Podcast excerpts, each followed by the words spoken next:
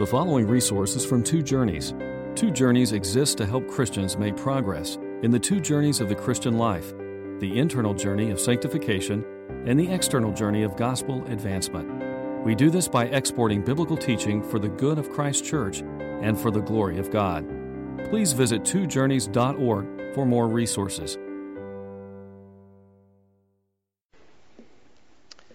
Mirror, mirror on the wall, who's the fairest one of all? That was the question the beautiful but wicked queen asked in the 1937 Disney classic, Snow White and the Seven Dwarfs. She asked it every day. Something a bit strange about that, if you ask me, but every day would go to this talking mirror and ask this question. And she would not be satisfied unless she heard this answer, Oh, my queen, it seems to me there is none as fair as thee. One day the mirror shattered the sick little world of this strange queen and answered this way Famed is thy beauty, majesty. But hold, a lovely maid I see. Rags cannot hide her gentle grace. Alas, she is more fair than thee. The wicked queen, of course, flew into a rage, spent the rest of the movie trying to kill Snow White, her rival. Now, there's something a little repulsive about this whole scene, I think. Physically beautiful queen staring into a mirror, trying to reassure herself every day that she's the most beautiful person in her in her kingdom or queendom, the greatest beauty in all the land, you know, got to be the greatest. If we came on this scene in the back of the room and watched it, I think our stomachs would turn with disgust and revulsion. And yet, are we not beholding ourselves in that scene? And if you don't want to see it in an animated classic, than see it in today's text. As some of the choicest men in history the apostles of our Lord and Savior Jesus Christ were having an argument about which of them was the greatest. It'd be bad enough if it just happened once, but it happens again and again and again. They represent us. Look at verse 1. At that time, the disciples came to Jesus and asked, Who is the greatest in the kingdom of heaven? really is a shameful dispute. Matthew actually greatly reduces the whole thing, as he frequently does in his account. The fuller story is told in Mark and Luke. In Mark 9, as they're walking along the road, they're privately having an, an argument about this topic. They came to Capernaum, and when he was in the house, he asked them, What were you arguing about on the road? But they kept quiet because on the way they had argued about which of them was the greatest. I find that whole thing fascinating. Jesus bringing up the topic and asking them the question, and they don't want to tell him. Now, as we've already noted before, it's a foolish thing to hold back anything from an omniscient God. He already knows what they were arguing about. And the issue went deeper merely than which of them was the greatest. They were really jockeying for position in the coming kingdom of Christ. They wanted better positions of power and influence, and their flesh was driving them onto it. And it was a shameful thing, and they knew it. That's why they didn't want to tell Jesus what they were arguing about. They didn't want to tell him because it was shameful. It was shameful because the desire itself is so satanic. So much like Satan, who wanted to be like God and ascended and wanted to be like God. Shameful also because of the timing, for Jesus is escalating in Matthew's account the frequency with which he's telling them that he's about to go and die on their behalf. He's going to go to Jerusalem and he's going to be betrayed and he's going to suffer many things and he's going to die. And it says in Matthew 17 the disciples were filled with grief, but apparently their grief over this didn't last long. It wasn't long before they were back at it again and arguing about which of them was the greatest. It was shameful because of how arrogant it is. It was shameful because of the example of Christ, who lived as a servant, a humble, meek, lowly servant every day of his life. It was shameful because of how deeply rooted this dispute was and would be still in their lives. Even the very night before Jesus died, they're still arguing about which of them was the greatest. That's why he got the basin and the towel and washed their feet. They just couldn't get it. It is very, very tough. And here we come again, face to face, with the relentlessness of human pride, of arrogance. Augustine said it is the root sin. Every other sin comes from it. It is a relentless commitment to self, self interest, self propagation, preening for self, self promotion, self feeding. It's what Paul calls the flesh. It is that selfish pride. And God's deep desire in the gospel is to have it out of us, that it would be rooted out and gone forever. And so, in His wisdom, He has crafted a gospel specially designed to destroy human pride. How beautiful, how magnificent is the work of God in the gospel in humbling our pride, destroying it really. It's really a beautiful thing. God across the scripture declares pride his great enemy. He hates it. So it says in 1 Peter 5 5 and in James 4 6, God opposes the proud, but gives grace to the humble. He says in Leviticus twenty six nineteen, I will break down your stubborn pride. Proverbs 8:13 it says to fear the Lord is to hate evil. I hate pride and arrogance.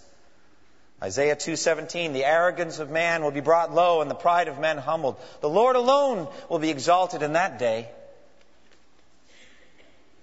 And as I've said, God's greatest weapon in this warfare against his enemy, pride, is the gospel of Jesus Christ.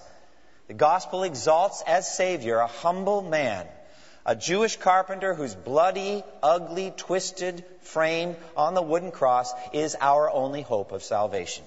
How's that for humbling? Are you not humbled by that? That's what God says it took to save you and me. That's very humbling for me. He stood under the wrath of God. He put on display for all time, for everyone to see, what each and every one of us deserved for our sin. Put it on display. Every lash of the scourge on his back, you ought to say, I deserve that and worse for my sin. Every drop of blood pouring from his veins, is a clear testimony to what we deserved under the wrath of God. What you deserve, what I deserve for breaking His law, His holy law, for despising His glory and His honor, for setting it aside as though it were nothing. That's what we deserved. Jesus' death, a, me- a measure of that. And very humbling for the religionists, the religious among us, is that this is also a testimony of the efficacy, the usefulness of our good works in saving our souls? Answer zero. Of no use whatsoever our good, good works. Jesus' death on the cross, a clear testimony of that. It is insufficient. Only as you humble yourself on the bloody ground around the cross of Jesus Christ will you be saved. That's the only place you'll find salvation. And the lesson of this text is you have to keep humbling yourself on the same bloody ground the rest of your life. It's not just one time. Your whole life, for your whole salvation, you must humble yourself at the feet of Jesus and know yourself to be a sinner. And this is the wisdom of God in crafting such a gospel. Do you not see it? Isn't it beautiful? That we would be so humbled by it. 1 Corinthians 1, 23 through 25. We preach Christ crucified, a stumbling block to Jews and foolishness to Gentiles. But to those whom God has called, both Jews and Greeks, Christ, the power of God and the wisdom of God. For the foolishness of God is wiser than man's wisdom, and the weakness of God is stronger than man's strength. The beauty of the gospel in humbling us. So, therefore, imagine the heartbreak of Jesus in hearing his disciples again and again have this same argument. Imagine it still, friends. How heartbreaking is it to Jesus that it takes us so long to learn this lesson of humbling ourselves. Who is the greatest in the kingdom of heaven? Well, I know his name, don't you? His name is Jesus. He's the greatest in the kingdom of heaven. And how did he get such a lofty and exalted position? Well, Philippians 2 tells us it was because he didn't consider equality with God something to be grasped, but made himself nothing, taking the very nature of a servant, being made in human likeness, and being found in appearance as a man, he humbled himself and became obedient to death, even death on a cross. Therefore, God exalted him where? To the highest place. It's already taken, friends. You don't need to argue anymore. Argument over.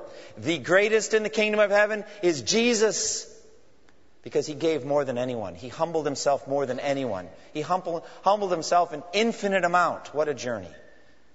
from the throne of glory to the cross and back again. And therefore God exalted him, and he gave him the name that is above every name. And Jesus told us that for the lesser positions in the kingdom, highest one's already taken, we've established that. But for the lesser ones, it's the same recipe, friends, the same way. You want to become great in the kingdom of heaven, then become a servant. You want to become first in the kingdom of heaven, then be slave of all. That's how it happens. And you know what? The greatest person in this room right now isn't even thinking about that question. The greatest person in this room right now isn't wondering whether he or she is the greatest person in this room right now. Not even while I say these words. They know immediately it isn't them. And what they're doing is they're thinking about how they can serve others and honor God and glorify Him. That's what they care about. It's the greatest person in this room right now. And so Jesus wants to teach us this lesson. And so he gives us an object lesson in the form of a little child. Look at verses 2 through 4. He called a little child and had him stand among them. And he said, I tell you the truth, unless you are converted, I like that a little better. Unless you are converted and become like little children, you will never enter the kingdom of heaven. Therefore, whoever humbles himself like this child is the greatest in the kingdom of heaven. Jesus is clearly the greatest teacher in history. He used physical creation better than any other teacher ever. He says, Consider the lilies of the field, how they grow. Look at the birds of the air, in order to make a point about anxiety. He says, Now, now learn this lesson from the fig tree. Or he says, The kingdom of heaven is like yeast that a woman took and hid in a large amount of flour until it worked all through the dough. Or kingdom of heaven is like a fisherman that sat down and collected good fish in baskets but threw the bad away. Or the kingdom of heaven is like a farmer went out to sow his seed, and as he was scattering the seed, some fell along the path, etc. He's just a great teacher using physical creation as object lessons. And so here he, he, he calls a little child and has him stand among all of these great men. These great men who've taken a break from their argument to look at this little child.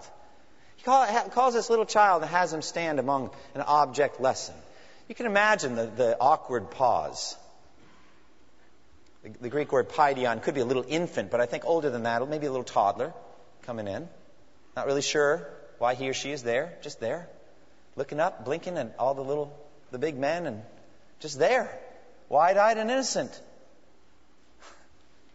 Doesn't matter who, whose child it was. There are universal attributes of childlikeness that Jesus is getting at here. Not one particular child as over against another, especially good child or anything like that. It's none of that. It's just a little child. Lesson is clear. You need to become like this if you want to go to heaven. You need to be converted. And the word converted implies you're not like this. You need to be converted to go to heaven. Now, we know from the song and we know from Scripture, Jesus loves the little children. And they loved him. They felt totally at ease around him. He set them at ease. You could just tell how comfortable they were around him. They can tell when somebody loves them. He would look them in the eyes, he would speak to them gently, he would touch them with his hands, he would pray for them. And they would climb up on his lap and they would be around him. He loved to be with them. And I think in Scripture, he looks on all of us as his little children.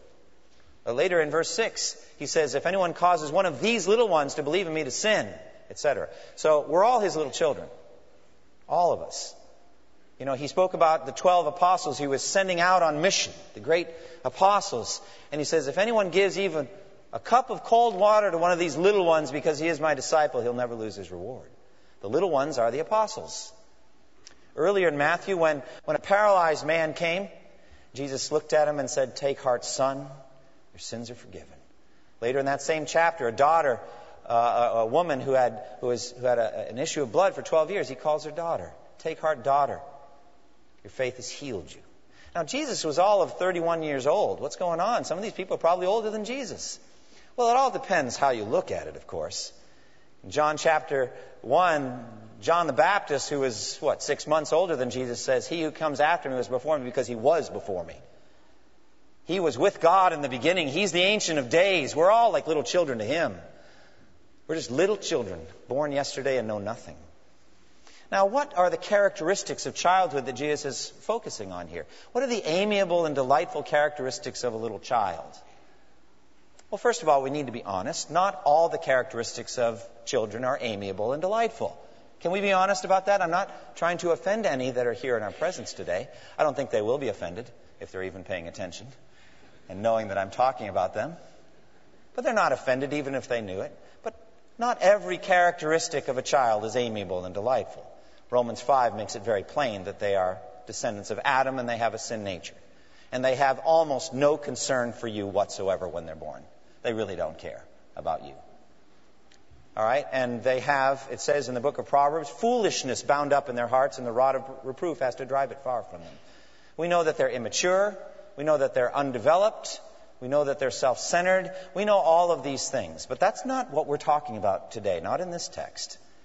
No, there's something delightful, something sweet and amiable and attractive that Jesus is zeroing in on here in these little children. What could it be? Well, it doesn't say, but I think we can have a sense of it. There is a freedom from these kinds of debates. They're not concerned about who's the greatest among them, not worried about that. So there's a freedom from pride. Willingness to be taught. In obedience, he calls the little child, and the little child comes, ready to go. Uh, a general stance toward obedience, readily submitting to clear authority over them. They do what they're told generally. They're ready to believe in invisible beings quite readily. They have a faith like that. There's something delightful. Michael Card, in one of his lullabies, Come to the Cradle, said this Come to the cradle, come and find peace. Alone in the cradle, simplicity sleeps. Behold, perfect wisdom, so gentle and mild. Listen to this. In the innocent, upward, trusting glance of a child. Well, that's beautiful the innocent, upward, trusting glance of a child. It's the faith, the freedom from guile, the freedom from these concerns, and the looking to Jesus that I have in mind. Recently, I was on vacation, family vacation, late in the fall, and uh, we were at Carolina Beach, and I went for a walk with Daphne, who's with us in Big Church today, I think for the first time. Hi. There she is. and so we went for a walk on the beach. And uh, it was just Daphne and I, and uh, wasn't long before her 45 year old father needed to put her on his shoulders. I can't carry her very long anymore. So there she is up on my shoulders. And we were going to uh, go to this dock that seemed to be right, just right there. Um, just seemed to be just right there. But I was noticing the earth was kind of curving as I was walking toward it. And so we were walking along, and, and it just never got any closer just never did. And so after a while, I abandoned it as a worthy goal. All right? She didn't care. Um, she was on my shoulders. We were having a good time. She was pointing at the seagulls. We were just having fun. And it, we walked for probably an hour. And um, uh, it was time to go back. And so I decided not to walk on the soft sand, a little bit too much energy put into walking on the sand. So I cut on a boardwalk through onto a street to walk back. And uh, it was a little bit busy street. We crossed the street and we're walking on the sidewalk. And uh, about a couple minutes into that walk, she said, she said, Daddy, how do we get home? And I said, Don't worry, honey. Daddy knows the way home. She said, Okay. And she was just pulling on my hair a little bit lightly, thankfully, and, and just kind of patting me and then talking about the cars. And, and about maybe five minutes later, she said, Daddy, how do we get home? I said, Don't worry. Daddy knows the way home. And from then on, she said, I heard her say three or four times, Daddy knows the way home. And something came powerfully in me. The night before Jesus was crucified, Jesus said to his disciples, You know the way to the place where I'm going. And Thomas said, Lord, we don't know where you're going, so how can we know the way? What did Jesus say? I am the way. You don't need to know all the twists and turns of the road ahead. You don't need to know where to turn left and where to turn right. You don't need to know any of that. You just need to be on your daddy's shoulders. He'll get you home. He'll get you all the way home. Just stay on his shoulders and he knows the way. I am the way, he's saying. And I was her way that day. She didn't need to know where the address was. I needed to know, and I did. And she didn't trouble herself with that at all. And that's the joy of it. There's something in a little child of total confidence that Jesus is zeroing in on, and freedom from pride and concern and selfishness. That's what I think he sees. You know, the grace of God is looking for weakness where it can work. It's made strong in weakness. Present your weakness to him. He is your heavenly Father. And Jesus says very plainly here that conversion is necessary in order to get there. You've got to be converted to this. Look at verse 3 and 4. I tell you the truth, unless you change, it says in NIV, unless you are converted, literally, and become like little children, you will never enter the kingdom of heaven. Therefore, whoever humbles himself like this child is the greatest in the kingdom of heaven. The whole human race is, is tinted with satanic pride, and we've, we've got to turn. That's what the Greek word means. Actually, it's passive. We have to be turned. We have to be converted. It has to happen to us. As Jeremiah put in Jeremiah 31:18, "Turn me, O Lord, and I will be turned, for you are the Lord my God. Turn me, O Lord, humble me, O Lord, change me, O Lord, and I will be changed." That's the prayer. And unless we are converted, we can never enter the kingdom of heaven. We must enter, friends. We don't, we're not born in the kingdom of heaven. We are born again into the kingdom of heaven. We must be converted to enter. Have you been converted? Have you come to the cross? Have you humbled yourself on the bloody ground I described earlier? Have you been humbled before the cross of Jesus Christ? Have you found salvation there? Have you been converted and become like a little child, given up all of your ways and your wisdom and your good works and let it all go and just fall in front of Jesus? Has that happened to you? And if so, praise God. It's not your natural state. And you know it, don't you? you have to be converted to go to heaven. You have to enter. So he says this to these great men who are bickering. And he says you need to welcome a little child. Now he's speaking to them as future leaders of the church. And he's very concerned about them. They are the apostles, and he wants them not to be the mighty rulers like the rulers of the Gentiles, like them. Look at verse 5. Whoever welcomes a little child like this in my name welcomes me. The word literally means to receive gladly to accept, to take in your heart. Jesus wants these apostles someday to be pillars of the church. He wants them to be of a mindset that they are ready to welcome children anytime. They're not the great men who walk by with the flowing robes and are too busy for children. And they were that kind of man, by the way. Because there was a time that parents were bringing their little children to Jesus to have him place their hands on them, pray for them, and the disciples were rebuking those who brought them. And Jesus, it says, was indignant about it. Indignant with who? With the parents for bothering him? Absolutely not. He's indignant with the apostles for stopping them. Let the little children come to me, he said, and don't hinder them, for such is the kingdom of heaven. And he wanted them to be converted, to be changed, not just to enter the kingdom of heaven, but to be leaders of the church who weren't too busy for children. It's a kind of a man who's not too busy to be stopped by a child means seeing by faith. Seeing yourself as not too important. Seeing them, the children, as very important. Seeing Christ in them. Because he says, if you welcome them in my name, you're welcoming me. Like the sheep and the goats. I was hungry and you fed me. I was thirsty and you gave me something to drink. I was a stranger and you invited me in. Well, now it's the children. And if you welcome a little child in Jesus' name, you're welcoming Jesus right in your midst. That's what he's saying. And he says, Do not despise a little child. Look at verse 10. See that you do not look down on one of these little ones. That means to despise them. For I tell you that their angels in heaven are always seeing the face of my Father in heaven. So the very opposite of receiving a little child in Jesus' name is to despise them, to look down on them. That's what the high and mighty of our world do. They don't have time for children.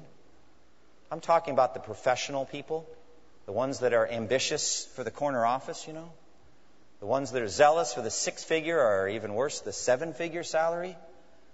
Those ones, they don't have time for little children. I'm talking about the worldlings, the ones who don't know Jesus. Uh, they scarcely get married. If they do marry, it's not so they can have lots of children. Not at all. Children get in the way of their plans. I fear that some of that attitude's crept into the church, though.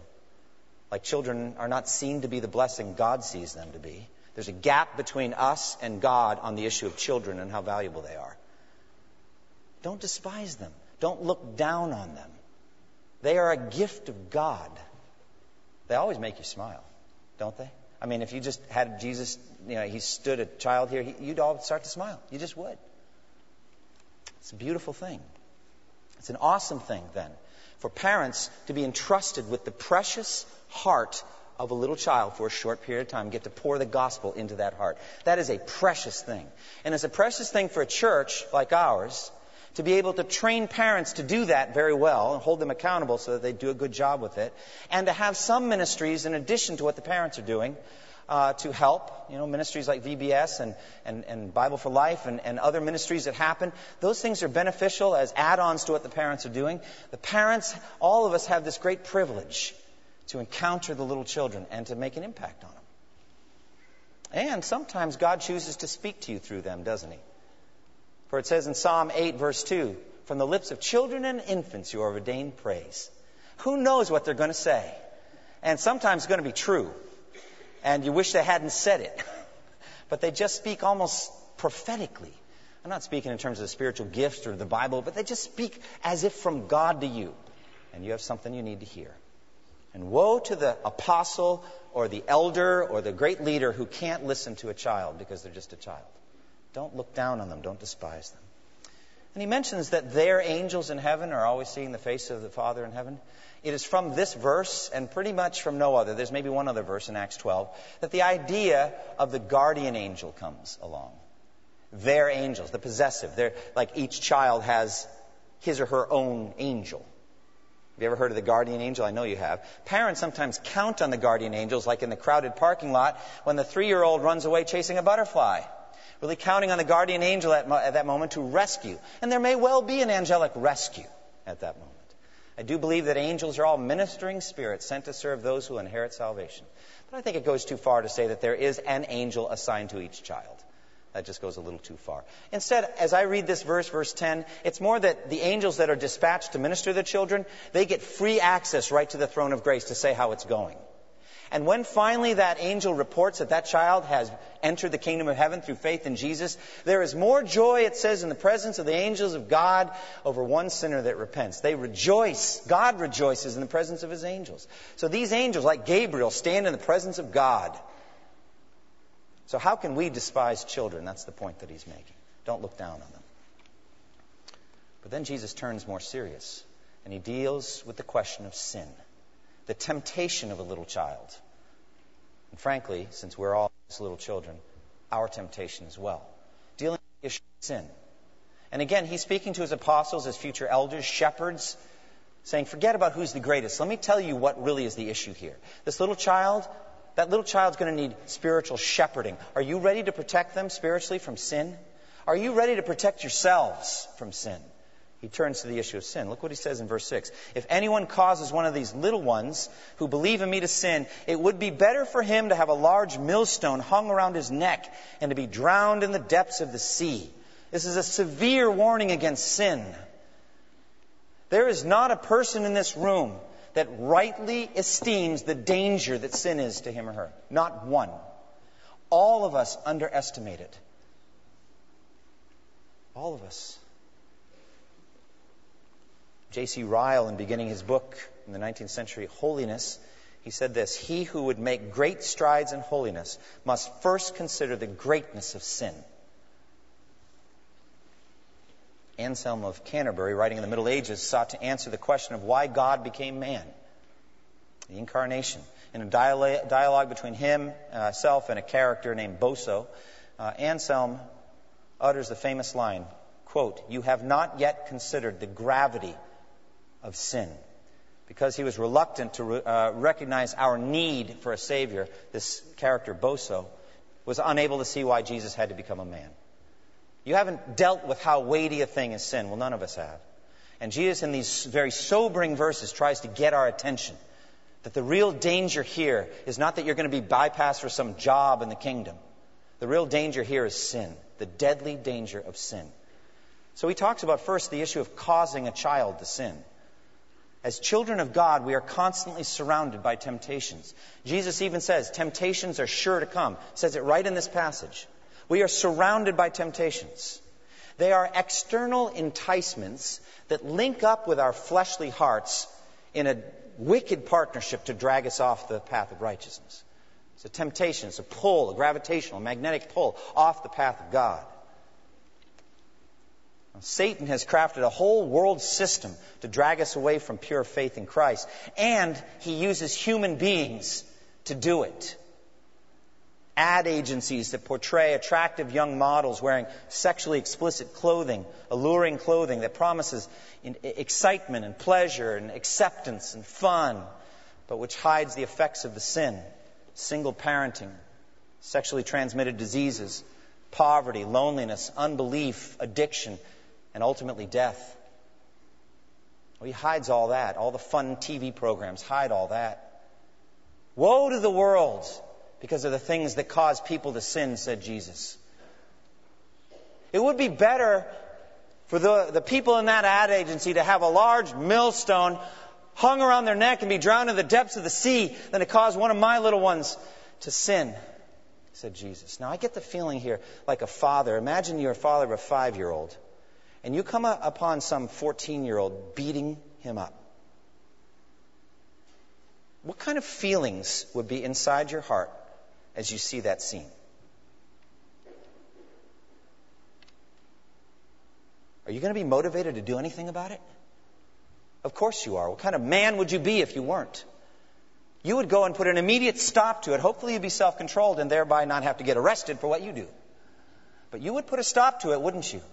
I, I want to zero in on the feeling before you go. And I want you to multiply it by a billion and then by another billion, and that's Jesus right here. He's speaking not just to Satan, but to human instruments of Satan who set up tempting situations and lure us away from God. He said, let's take a millstone, not one of the little ones that women use in the households, you know, the countertop versions, um, that, that they grind the little ones. There are big ones that only a donkey or a horse or some beast of burden can turn. That's the one he chooses. It'd be better to have your head stuck through that hole and we can row you out to the deepest part of the ocean and push you over. And as you sink down and as the water crushes you, just realize it would be better if that had happened to begin with than that you had led one of my little ones to sin. Because of this kind of language, I say that there's not anyone, including me, that estimates properly the danger of sin. But Jesus does. And he says, Woe to the world because of them. He has a rage against it. But then he turns to us individually. Stops talking about the tempters out there. The temptations are coming. They are coming, friends. Are you ready? Are you ready for the temptations? Yes, pray, lead us not to temptations. But here in this text, he says temptations are sure to come. They are coming. You can't escape them. You live in the world. They're here. Are you ready for the warfare? Are you taking it seriously? It's far more serious than any New Year's resolution, friends. Your very life is at stake. Sin wants your life. It's a viper going for your throat. Are you ready for the fight?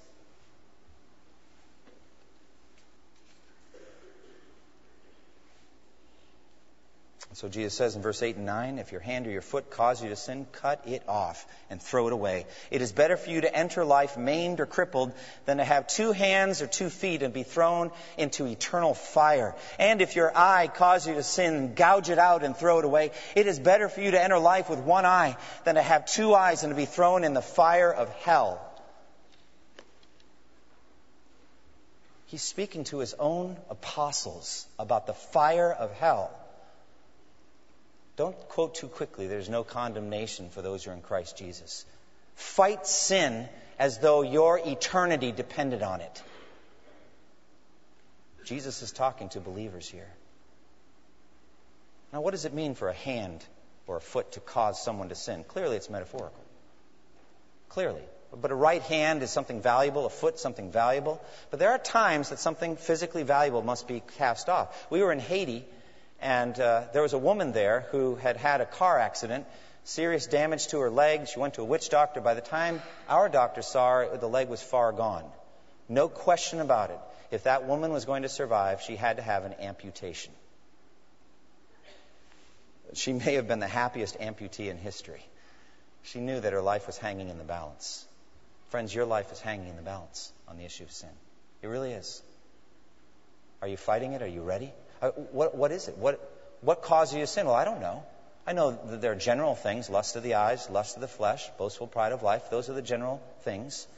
I know that the internet can be used to lure men into sexual immorality in their minds so that they're not faithful to their wives. But in their hearts, they're committing adultery every day. I know that happens. It's great wickedness. Cut it off. Throw it away. Oh, but I have to do research. Look, It's deadly, deadly dangerous. Throw it away. And if you can't go to the mall without being discontent about your life and your clothes and, and what you can afford now, then stop going to the mall. Just find out what's causing you to lust or greed or covetousness or anger. Find out, trace it back, and cut it out. Fight it. Now, I've been giving applications throughout this whole sermon. I just want to give a couple more. I want you to notice for yourself how dangerous is your own pride. Don't excuse yourself. Don't say, if I had been one of the 12 apostles, at least one of them wouldn't have been prideful. well, you just did it, didn't you? I would have been the humblest of all of them. Of all of them, the greatest in humility. Uh, there's really no way to get it. As soon as you're being humble and you know it, you know, it's like the old cartoon characters. You realize that you're humble, and you lose it. You're over. It's done. All right? It's a fight. See the pride in you whenever you're crossed or critiqued or commanded by an authority figure. Whenever you think you could do a better job than the referee down there in the field and you'd like to change places with him. I was sitting next to a father, uh, Calvin's in a basketball leagues for seven and eight year olds. One thing I noticed about seven and eight year olds, all, almost universally, all they do is have a good time. They just laugh and have fun. They just have a great time. They haven't learned yet to argue with the referee or get angry at each other or the coach. They're just out there having fun. But their folks have learned how to get angry at the ref, I've noticed. There's one father in particular I was sitting near, and I don't think the ref made a single good call. And it's just pride. Humble yourself and be converted. Be converted. Uh, are these apostles, have they already been converted? Yes. All right, Jesus is speaking to the human race through this text. All of us must be converted. But there's an ongoing work of transformation that has to go on in us to humble ourselves like a little child. Thirdly, you parents, make better use of the time with your children. Teach them, teach them when their hearts are tender. Seize the day. It doesn't last long. When they sin, bring them to the law and to the cross. Show them their need of a Savior. Cherish them. Love them. Realize they really aren't yours. They're God's. God knit them together. He's loaned them to you to disciple them, evangelize them, and disciple them. Do it. Make the most of the time. Cherish them. And finally, I just can say to you fight sin with everything that you have. Determine against it, not just one or two of it, but all of it, that you're going to fight it and cut it out of your life for the glory of God. Close with me in prayer. Thank you for listening to this resource from twojourneys.org. Feel free to use and share this content to spread the knowledge of God and build His kingdom. Only we ask that you do so for non commercial purposes and in accordance with the copyright policy found at twojourneys.org. Two Journeys exists to help Christians make progress in the two journeys of the Christian life the internal journey of sanctification, and the external journey of gospel advancement. We do this by exporting biblical teaching for the good of Christ's church and for the glory of God.